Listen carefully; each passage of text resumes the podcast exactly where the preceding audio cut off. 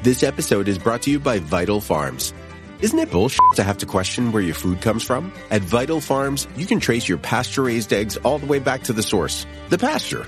On the side of each pasture-raised carton of eggs, you'll find the name of the farm where your eggs were laid. And when you look the farm up on their website, you'll get a peek at all the sunshine, fresh air, and open space the hens enjoy. Learn more and find out where to buy them at vitalfarms.com. Vital Farms, keeping it bullshit-free. It's time to say goodbye to hold music and say hello to fast customer support with Service Cloud. With trusted AI and data working together, you can skip long wait times and deliver efficient, personalized service right away, all while keeping support costs low and more customers happy. Reimagine your customer support with the #1 AI CRM for service. Learn what's possible at salesforce.com/products/service. This episode is brought to you by Klaviyo, the platform that powers smarter digital relationships. With Klaviyo, you can activate all your customer data in real time, connect seamlessly with your customers across all channels, guide your marketing strategy with AI-powered insights, recommendations, and automated assistance, deliver experiences that feel individually designed at scale, and grow your business faster. Power smarter digital relationships with Klaviyo. Learn more at klaviyo.com/Spotify. That's KLAVIYO.com/Spotify. I'm Jason Palmer, one of the hosts of The Intelligence, The Economist's daily current affairs podcast. The Economist's award-winning shows make sense of what matters, from our special series on China's president to our weekly podcasts on business, technology, and American politics. Our journalists provide fair, in-depth reporting on the events shaping the world. Search for Economist Podcasts Plus and sign up to our free one-month trial. Reboot your credit card with Apple Card, the credit card created by Apple. It gives you unlimited daily cash back that you can now choose to grow in a high-yield savings account that's built right into the Wallet app. Apply for Apple Card now in the Wallet app on iPhone and start growing your daily cash with savings today. Apple Card subject to credit approval. Savings is available to Apple Card owners subject to eligibility requirements. Savings accounts provided by Goldman Sachs Bank USA. Member FDIC. Terms apply.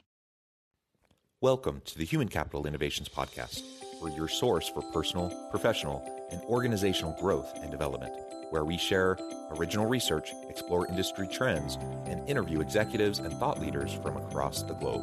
We hope you join us often for practitioner-oriented content around all things related to leadership, HR, talent management, organizational development, and change management. Maximize your personal and organizational potential with Human Capital Innovations Podcast.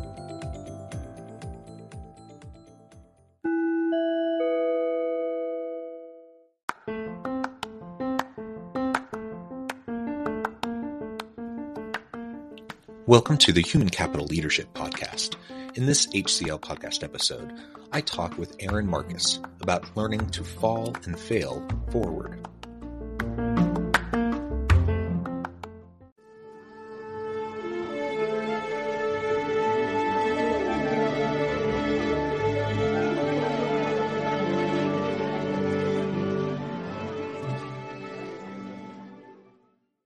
Erin Marcus, welcome to the conversation today. Thank you so much, John. I'm excited to be here. It is a pleasure to be with you. You're joining us from the Chicago area. I'm south of Salt Lake City in Utah. Today, we're going to be talking about learning to fall and fail forward, iterative learning, experimental design-based thinking as we go about how we do the work in our teams and our organizations, but even in our homes and our communities. And Erin, you have a tremendous background and expertise in this area. I'm thrilled to have a chance to talk with you. As we get started, I wanted to share Erin's background with everyone. Erin Marcus, founder and CEO of Conquer Your Business, is a former corporate executive turned entrepreneur, as well as a power lifter, animal activist, tattoo enthusiast, and 5-foot badass. She has been mentoring, training, teaching, and coaching for more than 20 years and excels at helping people take action they didn't think possible, do things they didn't think they could do, and succeed beyond what they dared to dream. And I could go on and on, but I'm going to pause there. Erin, anything else you want to highlight, share with the audience before we dive on in? Yeah. You know, the one thing I like to point out and add, because it's something that my friends that I still call them friends that we talk about when we get to our school reunions that are increasing in numbers. The numbers are getting up there. But the gifts we have experienced as a child that we don't know were gifts. I grew up in the Chicago public school system in the 70s and 80s and the immigration waves that were happening then. And it was different, you know, things were done differently. They just threw us all in a bucket and, you know, here, get along. And I basically grew up with people from 22 different countries. Hmm. And you learn how to communicate with everybody, even though nobody speaks the same languages, because you're kids and all you want to do is just play with each other. Yeah. Right. So you figure it out. And that whole concept of being able to communicate with intent, being able to meet people where they are, wherever they are. And the odd gift that nobody having any money was, because they're right. Like I say that because if you watch the high school dramas of the 80s and afterwards the 90s, and even now, I'm sure it's all about cliques. And when nobody has anything, you don't really have that, right? There's no cliques because nobody had anything. And the amazing, amazing, amazing gift that was when we now get back together as adults and talk about how that served us so well in our careers. And how, what an anomaly it was, especially then. Yeah, that's fantastic. And I love kind of that diversity background that you have. I can't say the same thing. You know, I grew up in a predominantly white neighborhood, high school. You know, I grew up in Salem, Oregon, south of, you know, just near Portland. And, but then my family moved to rural Missouri, which was even less diverse. And so it took me getting into my adult years before I really started to have that experience with difference. That has really been enriching and enlightening to me as I've gone throughout my personal life, my career, et cetera. I think that's a really important foundation. I think it leads in well to our conversation today also, because when you think about just connecting with people, when you think about working together with people, and as kids, it's simple. Like you're just trying to play a game. So you're just trying to figure out how to play together. And I remember I've traveled abroad, lived abroad. I remember there was one time, this was probably 10 or so years ago. And my family had moved to Minsk, Belarus. So we were Eastern Europe, very different social, political kind of landscape. My kids didn't speak Russian at all. And I think we were in the airport, our final leg of the journey, flying into Minsk, and we're waiting on that connection flight. And there were other little kids there just waiting too. It's been a long journey for them. Everyone's tired. They don't speak English. My kids are young. They don't speak Russian, but guess what? It only took a matter of a few minutes, and all of a sudden they're playing together on the floor in the airport, communicating with each other, trying to figure things out. And they don't know what they're doing. So they're messing up, right? They're messing up the rules of whatever this game is that they're having, but it doesn't matter, right? It doesn't matter because they're just connecting with each other in genuine ways. They're learning as they go. They're building the plane as they fly it, so to speak. And that falling forward, failing fast, iterating rapidly in how you interact with other people and not getting caught up in the failures, the things that don't quite work out is a really important lesson. I think we often lose that. You know, we had that as kids and we often lose that as we grow into adults. Well, because the goal wasn't to succeed. The goal was to do a thing together. There was no label called failure. So they didn't worry about it. By the way, side note, part of my mother's family came out of that area in 1912 when they came to the United States.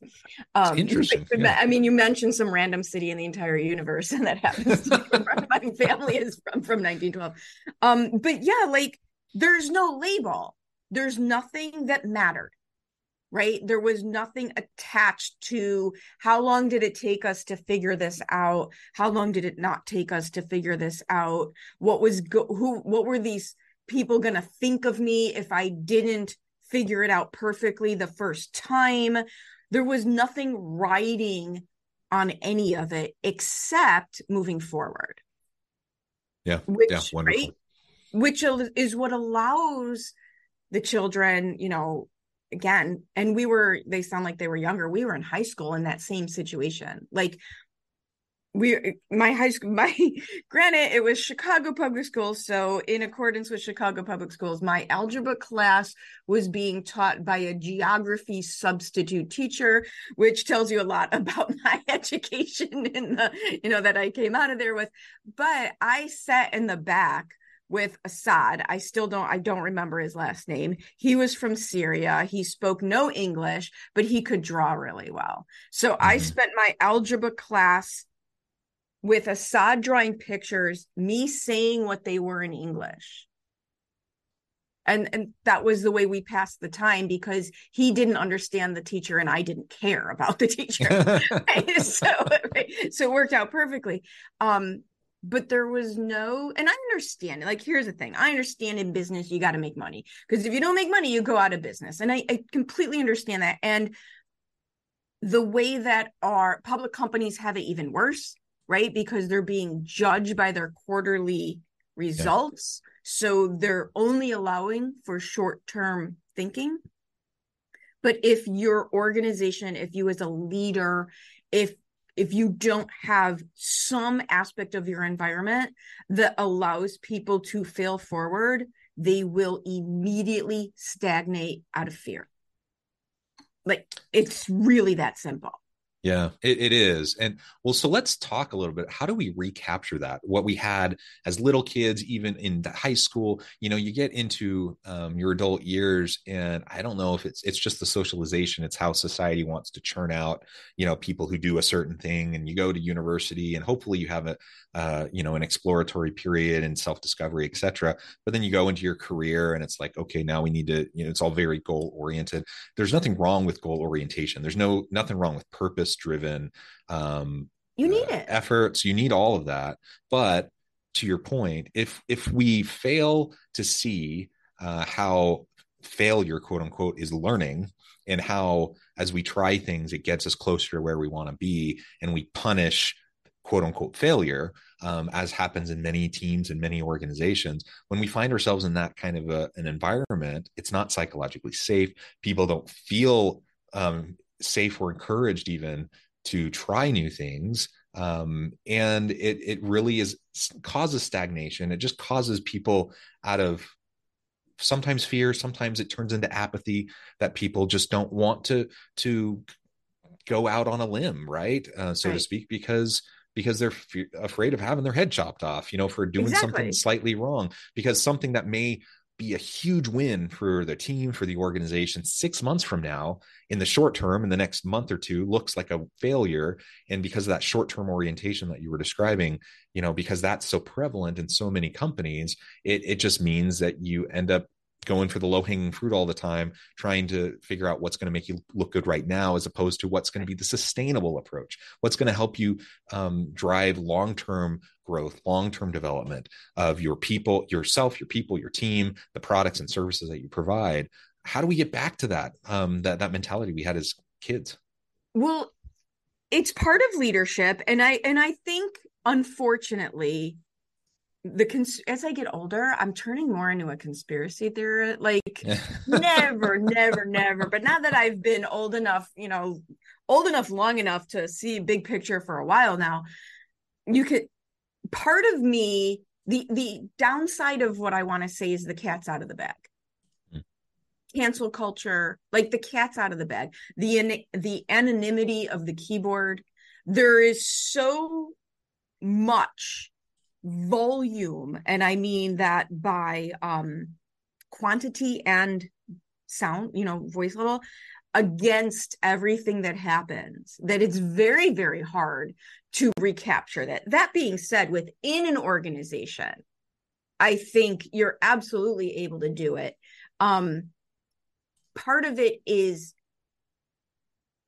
I don't know that you can run your entire department as a free-for-all, right? Like, it has to be mitigated to some extent. Where do you take your risk, right? So that there's a certain percentage of what you're doing that is risk adverse, and a certain percentage of what you're doing that is risk allowant. As my friend, can I just insert there. That's why we call it falling forward. Failing fast, right? My boyfriend likes to say, you figured out how to fail faster. When do we learn how to fail cheaper? Right? But it's got to be built into it. Yeah. Yeah. Because we're not saying go out and do whatever you want, right, at any expense, any cost. But no, it's like iterative learning. Iterative learning is experiential, and it's experimental. And if you iterate rapidly, then the cost is low because you haven't staked everything on this one big decision point, right? But and I think that's what companies have a hard time with. The larger the company, the less flexible they are.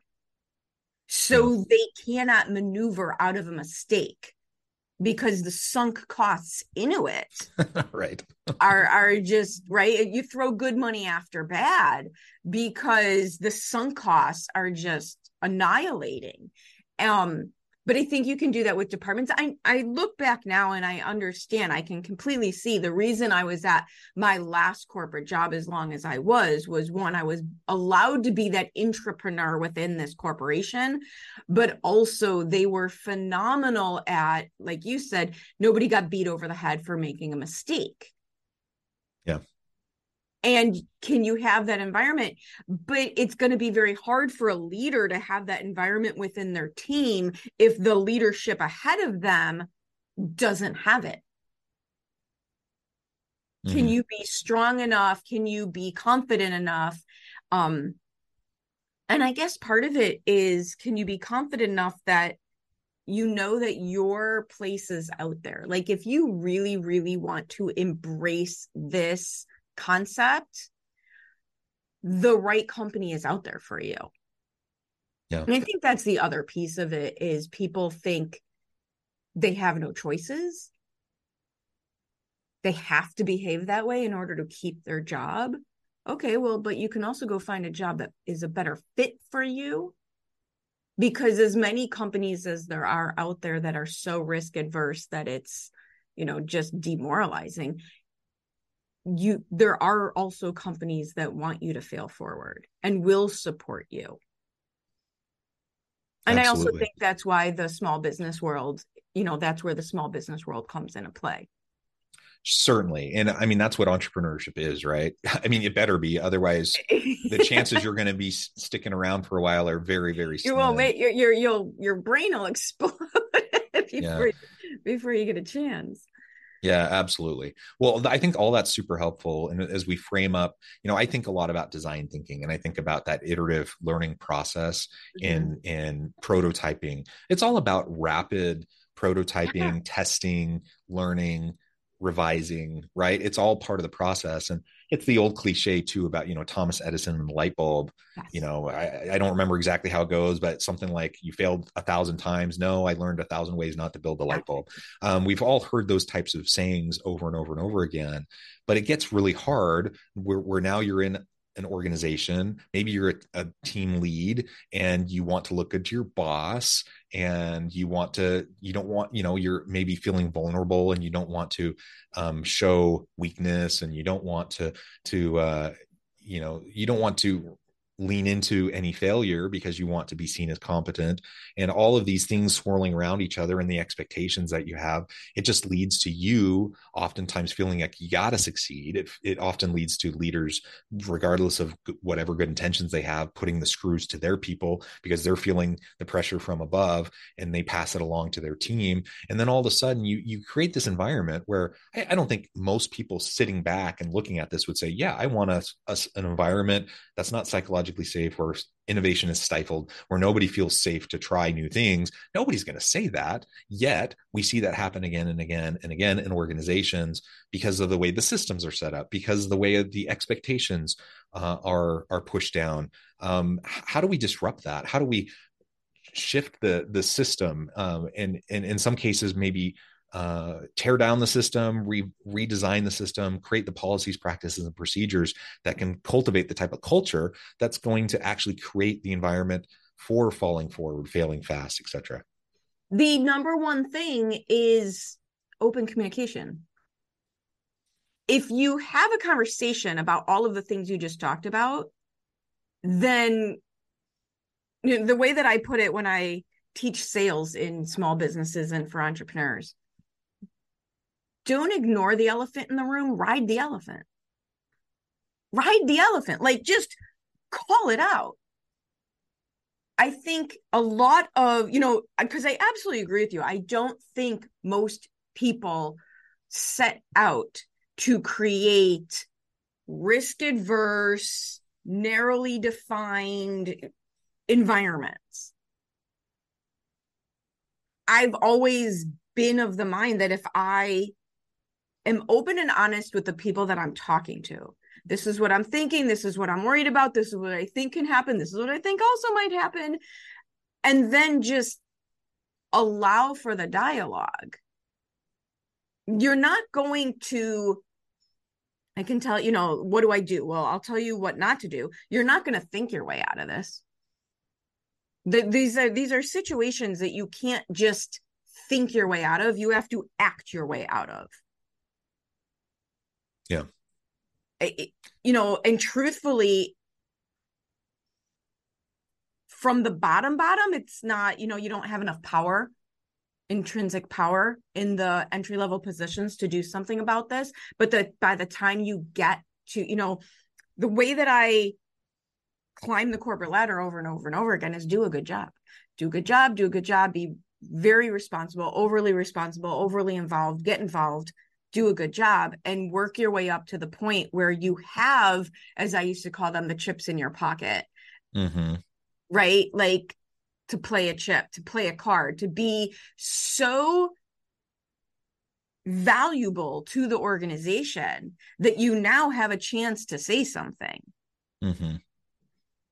Like if you try to talk about this stuff, unfortunately, if you try to talk about this type of stuff when you're new, when you're unproven, most of the time it comes off as, I don't want to try, right? It comes off, I won't say, maybe lazy or not committing. But if you've worked your way up a bit, absolutely use the intrinsic power. If this is important to you and you see the benefit of it, use the intrinsic power that you've cultivated through your career to have the conversation. But what really messes up most people's conversations is their actual intention behind what they're saying. Your intention will mess you up every time. If you don't have the true intention of, wow, I want to create a better environment to allow failing forward, to create a percentage of our efforts that are allowed to be messed up in an effort to move us further faster. If instead your intention is that underlying fear, that underlying entitlement, that's a really big one. Mm-hmm, mm-hmm. If your underlying intentions don't match what you say you want, it won't work. Yeah, absolutely. And that social capital piece, the informal power that we bring with us is really important. Now, In an ideal world, I would love for us to have an environment in place already where even the newest member of the team could come in and notice something and point it out, and we could drive, healthy, constructive conversations around that thing. I would love for that to be the case. But I think we all realize that in most organizations, that's not how it works. Like, you do have to put the time into building that trust. You can't assume the trust is there. And so developing that trust over time with people is really important. And it can be frustrating too. Like, one thing I've noticed, I'm a university professor, so I do consulting work as well. But at the university, I've been here now for 15 years. I have the track record. I have the relationships with people, but guess what? There's still, especially when you talk about upper administration, the executive level teams, those people don't stay. Like, their professors might stick around for a really long time, but other leaders in the institution, there's turnover, and those people go off to other places, and there's new people. And so the social capital and the informal kind of power and influence that I have cultivated over years, I can't just assume that's automatically going to apply to this new person who's come in. I have to do a bit of a reset, and I have to help them to develop that. And that's something where I've made the mistake in the past, where thinking, oh, they'll recognize my intentions. They'll recognize the contributions I've made over time. They'll understand where I'm coming from. Some will, a lot won't. And so just playing that game and navigating that is going to be really important if you want to create this kind of an environment. Absolutely. Absolutely. And it's not only is it the intentions, but the ability to communicate with intent and to understand how to communicate with intent. So for example, even at your level, you've been there for a while, you have a body of work that is supporting your opinions. But if you walk in and try to overhaul the whole thing all at once, throw the baby out with the bathwater, you're going to be met with resistance, regardless of whether or not the person you're talking to agrees with some of what you're saying or not. I think humans' brains have an all or nothing preset. They really do, right? Human brains have a preset of all or nothing. And we get frustrated when we can't have everything our way instantaneously. Yeah. And so understanding the goal of communication, there's always only one goal. Every communication you have, there's always only one goal. It's the same goal every single time, to invite somebody to take one more step with you. The place where we mess ourselves up is when we try to jump steps. When you try to sell somebody on your entire idea the first time you've met them, you're jumping steps in the relationship building. You're jumping steps in the communication path. That will mess up the outcome that you're trying to achieve. It's our impatience. It's our all or nothing. A lot of times it's actually very just excitement, right? It's not all negative. It's not done out of maliciousness. It's not done with ill intent. A lot of times we're just so darn excited about what it is that we're trying to do, right? That some of us with the stronger personalities just run over everybody. Totally get it. Been there, done that, have the t-shirt, right? It's the self-awareness to back it down a notch, to say, okay, there's a group of people, going back to where I started with, everybody is just human, but they're all different from you. Yeah.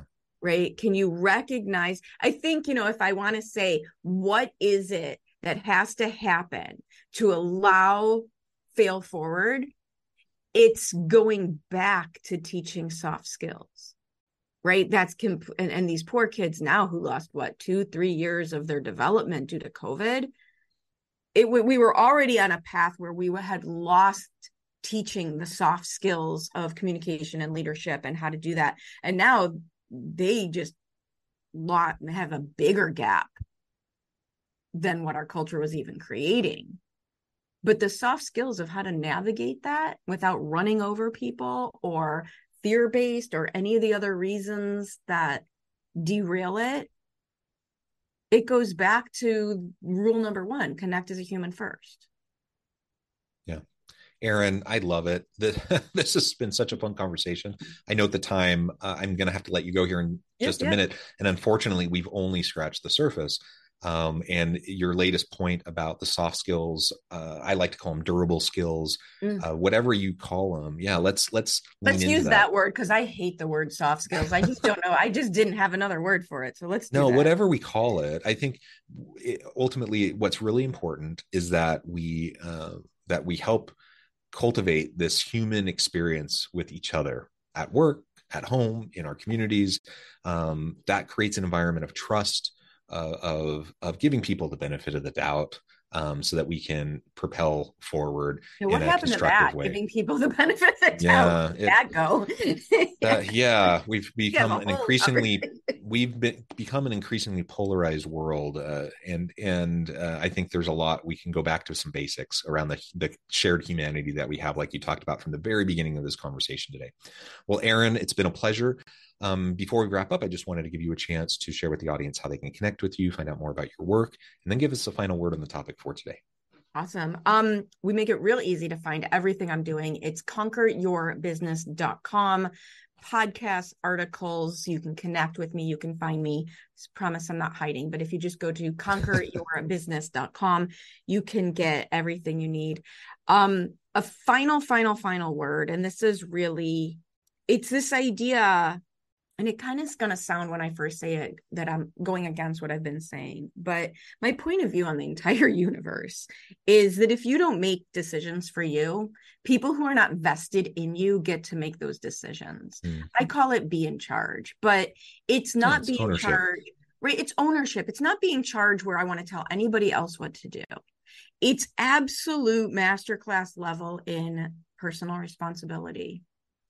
And however, coming from the place of humility, what am I doing to add to this situation? And so that would be my invitation, what to take the hardest conversation you can have, right? An honest conversation with yourself. Where are you adding to the problem instead of adding to the solution? And where can you take ownership and do something differently that creates the outcome you actually want? Yeah, well said. Erin, it's been a pleasure. I encourage the audience to reach out, get connected, find out more about what Erin can do for you. And as always, I hope everyone can stay healthy and safe, that you can find meaning and purpose at work each and every day. And I hope you all have a great week.